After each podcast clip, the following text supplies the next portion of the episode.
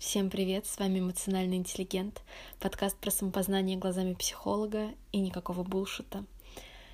И стоит признать, что сегодня интеллигент еще и косячный, и этот выпуск я хочу посвятить одному маленькому своему факапу, который произошел у меня со вчера на сегодня, наверное, и мне кажется, что это что-то, что может быть важным достаточно многим людям, поэтому я решила этим поделиться. В общем, в чем суть? Что за косяк, Аня?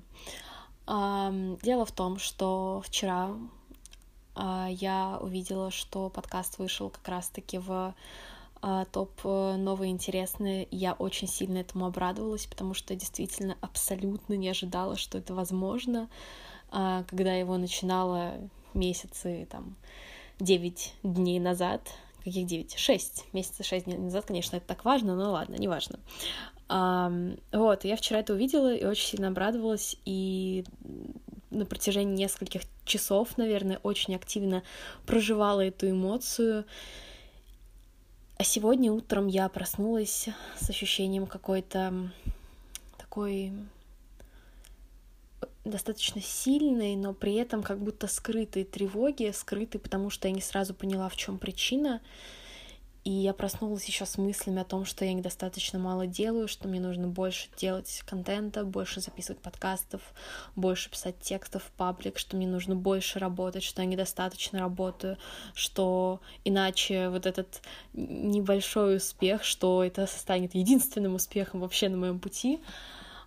И где-то полдня я ходила с такими мыслями, и потом, к счастью, я смогла как-то из этого вынырнуть, посмотреть на ситуацию со стороны, дистанцироваться, и я поняла одну важную штуку, которая заключается в том, что вот с этой очень большой радостью от такого внешнего формального подтверждения того, что моя работа, мое творчество — это ценно,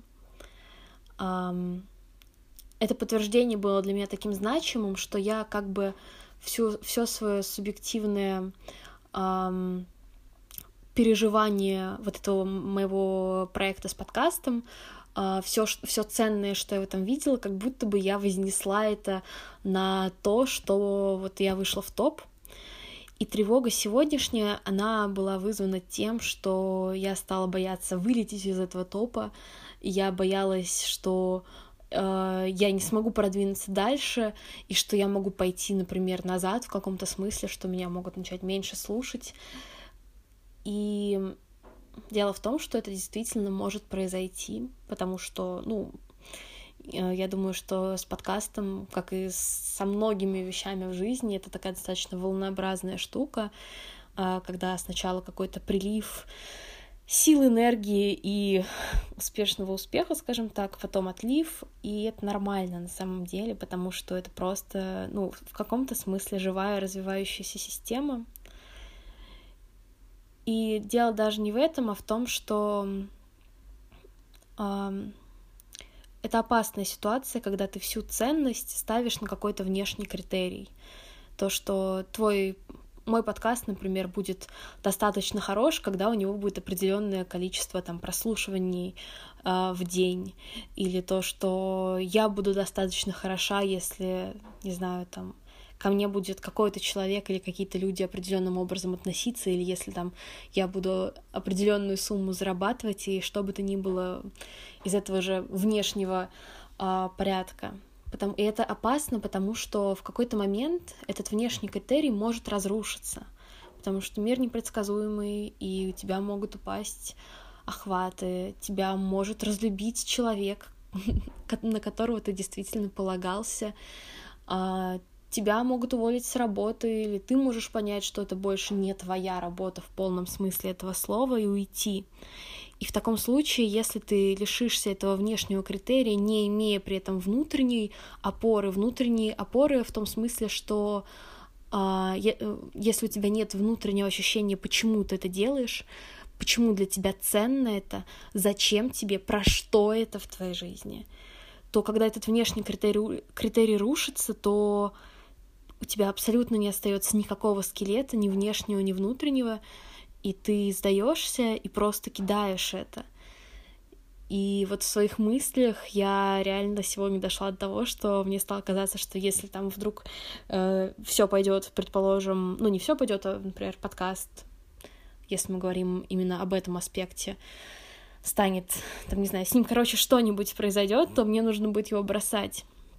Но по факту, если действительно посмотреть на ситуацию, то это будет логично только в том случае, если единственная ценность того, что я делаю, будет заключаться в том, чтобы я могла легко на Apple подкасты найти свой подкаст в этой секции топ, новые и интересные.